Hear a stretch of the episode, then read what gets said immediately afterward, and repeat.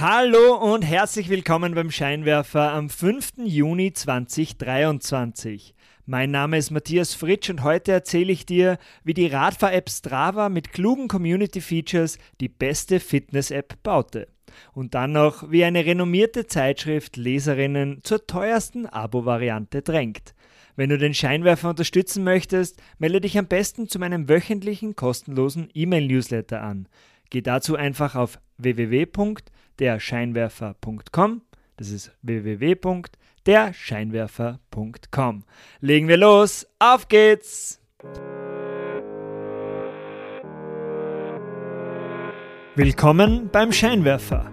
Dieser Podcast bringt Unternehmern und Führungskräften die Geheimnisse der erfolgreichsten Unternehmen und die wichtigsten Insights, um bessere Entscheidungen zu treffen. Jeden Dienstag frisch zum Frühstück serviert. Um keine Ausgabe vom Scheinwerfer zu verpassen, melde dich gleich jetzt zum E-Mail-Newsletter an auf www.derscheinwerfer.com. Das ist www.derscheinwerfer.com.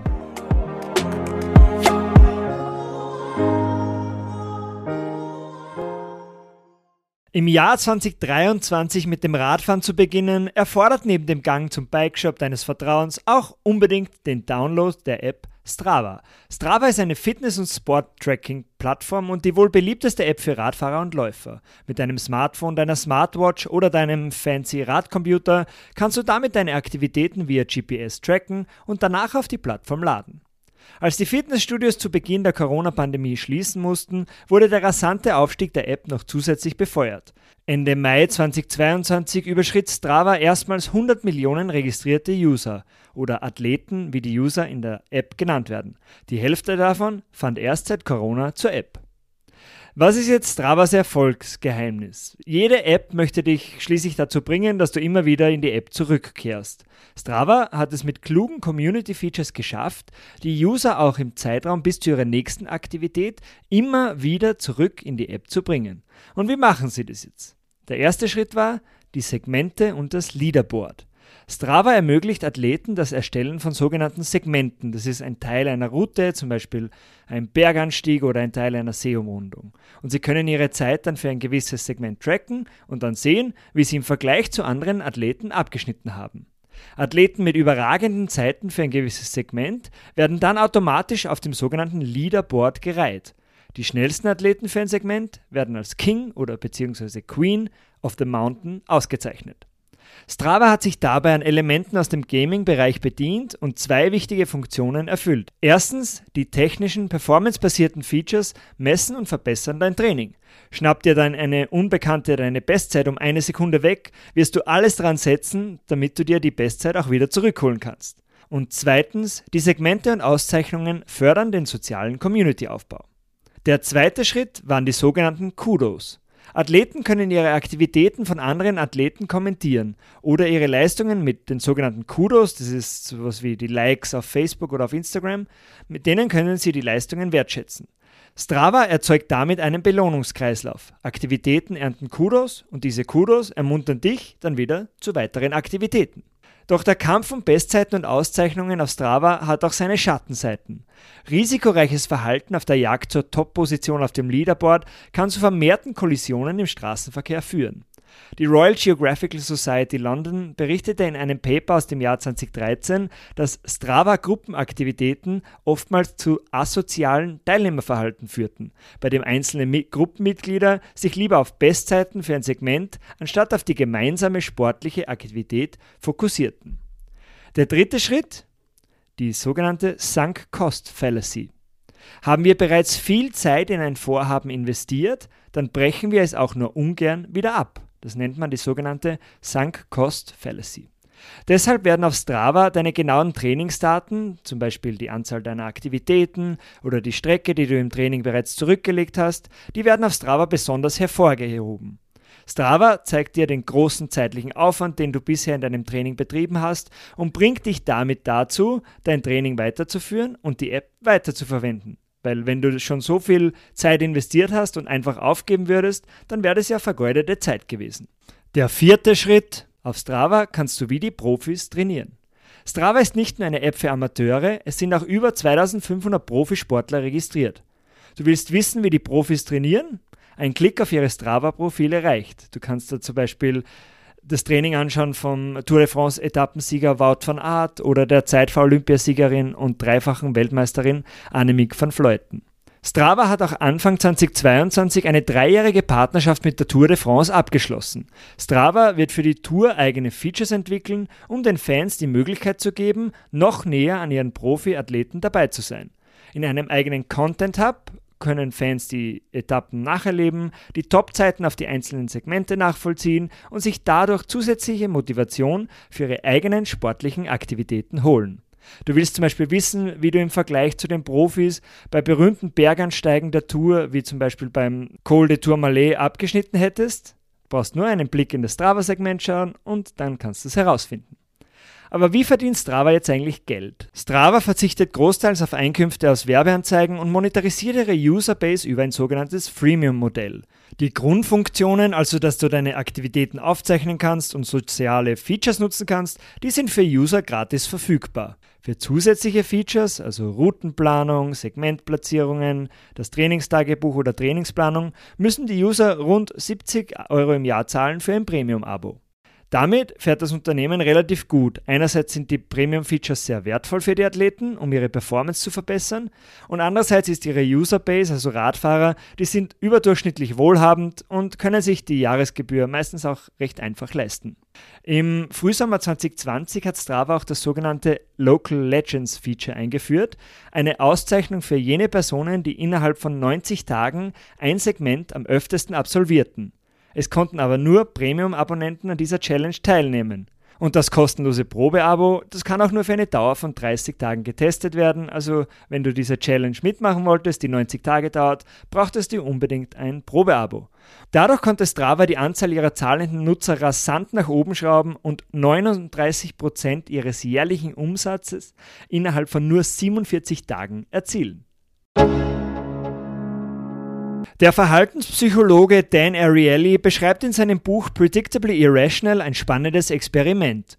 Auf der Website des britischen Magazins The Economist stieß er auf ein interessant strukturiertes Abo-Angebot. Es gab drei verschiedene Varianten zum Auswählen. Erstens ein Digital-Abo für 59 Dollar. Das gab dir Zugang zu allen Inhalten auf der Website. Zweitens ein Print-Abo für 125 Dollar, also nur die gedruckte Zeitung nach Hause geliefert. Und drittens ein Digital- und Print-Abo, auch für 125 Dollar. Also da hattest du Zugang für, zu allen Inhalten auf der Website und bekamst zusätzlich die gedruckte Zeitung nach Hause geliefert. In einem Experiment am MIT fragte er dann 100 von seinen Studierenden, für welches Abo sie sich entscheiden würden. Die Antworten waren eindeutig. Die überwiegende Mehrheit, 84 Prozent, entschied sich für das Kombi-Angebot. 16% wählten die erste Option und niemand entschied sich für das exklusive Print-Abo. Also die überwiegende Mehrheit nahm also dieses Kombi-Angebot, wo es Digitalzugang gab und auch die gedruckte Zeitung. Insgesamt hätte der Economist mit diesen 100 Studierenden, mit diesen Abos 11.444 Dollar umgesetzt. Daraufhin führte Ariely mit einer anderen Gruppe die Befragung erneut durch, ließ aber die zweite Option mit dem exklusiven Print-Abo weg. Diese Option hatte in der ersten Befragung ohnehin niemand ausgewählt, das Gesamtergebnis sollte dadurch also nicht beeinflusst werden, wenn sie jetzt weggelassen wird. Doch überraschenderweise kam es anders. Ohne die unbeliebte zweite Option entschied sich die Mehrheit, fast zwei Drittel, für das billigste Angebot, das Digital-Abo um 59 Dollar. Mit dieser Gruppe hätte der Economist nur knapp über 8000 Dollar umgesetzt, also 43 Prozent weniger als mit der ersten Gruppe. Äh, wie kann das sein? Da kommt jetzt der sogenannte Decoy-Effekt ins Spiel. Menschen entscheiden sich nämlich nur in den seltensten Fällen komplett isoliert über die Vorzüge der einzelnen Optionen. Wie viel uns die einzelnen Optionen wert sind, können wir erst nach einem Vergleich mit Alternativangeboten sagen. Ob das Digital-Abo um 59 Dollar jetzt ein besserer Deal als das Kombi-Angebot um 125 Dollar ist, das kann auf den ersten Blick nicht klar beantwortet werden. Kommt jetzt eine dritte Option ins Spiel aber, dann fällt die Entscheidung leichter. Wir wissen dann sofort, dass das Kombi-Angebot um 125 Dollar zumindest ein besserer Deal als das exklusive Print-Abo um denselben Preis ist. Beim Kombi-Angebot bekommt man ja schließlich das gesamte Print-Abo und zusätzlich noch die Vorzüge des Digital-Abos obendrauf. Das Hinzufügen einer dritten Köderoption drängt Käufer somit zum teuersten Produkt. Erst dadurch erscheint diese Option als die attraktivste. In der Verhaltenspsychologie wird dieser Effekt der sogenannte Decoy-Effekt genannt. Decoy, das englische Wort, bedeutet Köder oder Lockvogel. Der Decoy-Effekt führt dazu, dass wir mehr Geld ausgeben, als wir eigentlich beabsichtigen. Ist eine Köderoption vorhanden, basieren wir unsere Entscheidung weniger auf das für uns passendste Angebot, sondern auf die relativ vorteilhafteste Option. Der Decoy-Effekt ist auch der Grund, warum eine große Portion Popcorn im Kino zwar viel mehr als die kleine Portion, aber nur minimal mehr als die mittlere Portion kostet. Durch das Hinzufügen der mittleren Option entscheiden wir uns häufiger für die große Portion, weil die im Vergleich zur mittleren Option als der viel bessere Deal erscheint. Also Augen auf, wenn dir das nächste Mal drei verschiedene Optionen angeboten werden. Wenn du mehr über den Decoy-Effekt lernen kannst, kann ich dir wirklich das großartige Buch von Dan Ariely namens Predictably Irrational empfehlen. Ich habe dir einen Link zum Buch auf Amazon in den Shownotes verlinkt. Dann gibt es noch einen TED Talk auf YouTube, auch von Dan Ariely zum Thema. Auch den habe ich in den Shownotes verlinkt. Und zum Abschluss noch drei ganz kurze Stories aus der Welt der Wirtschaftsnachrichten, damit du up to date bleibst. Erstens, in der Tagesschau wird berichtet, dass die Inflation in Deutschland weiter rückläufig ist. Im Mai beträgt die Inflation nach einer ersten Schätzung des Statistischen Bundesamtes in Deutschland 6,1 Prozent, der niedrigste Wert seit März 2022. Und zweitens, auf Zeit Online wird berichtet, dass sich die Arbeitslosigkeit in der Eurozone auf einem historischen Tiefstand befindet. In den 20 Ländern der Eurozone beträgt die Arbeitslosenquote nämlich im April 6,5 Prozent und ist so niedrig wie noch nie.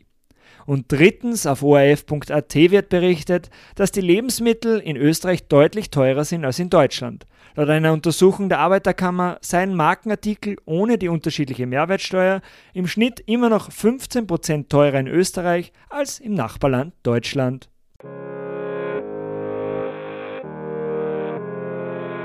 Das war's auch schon wieder für heute vom Scheinwerfer. Vielen Dank fürs Zuhören. Wenn dir diese Ausgabe gefallen hat, leite sie doch gerne an deine Freunde und Freundinnen weiter. Um keine Ausgabe mehr zu verpassen, melde dich gleich jetzt auf www.derscheinwerfer.com zum Newsletter an. Das ist www.derscheinwerfer.com. Bis zum nächsten Mal. Ciao!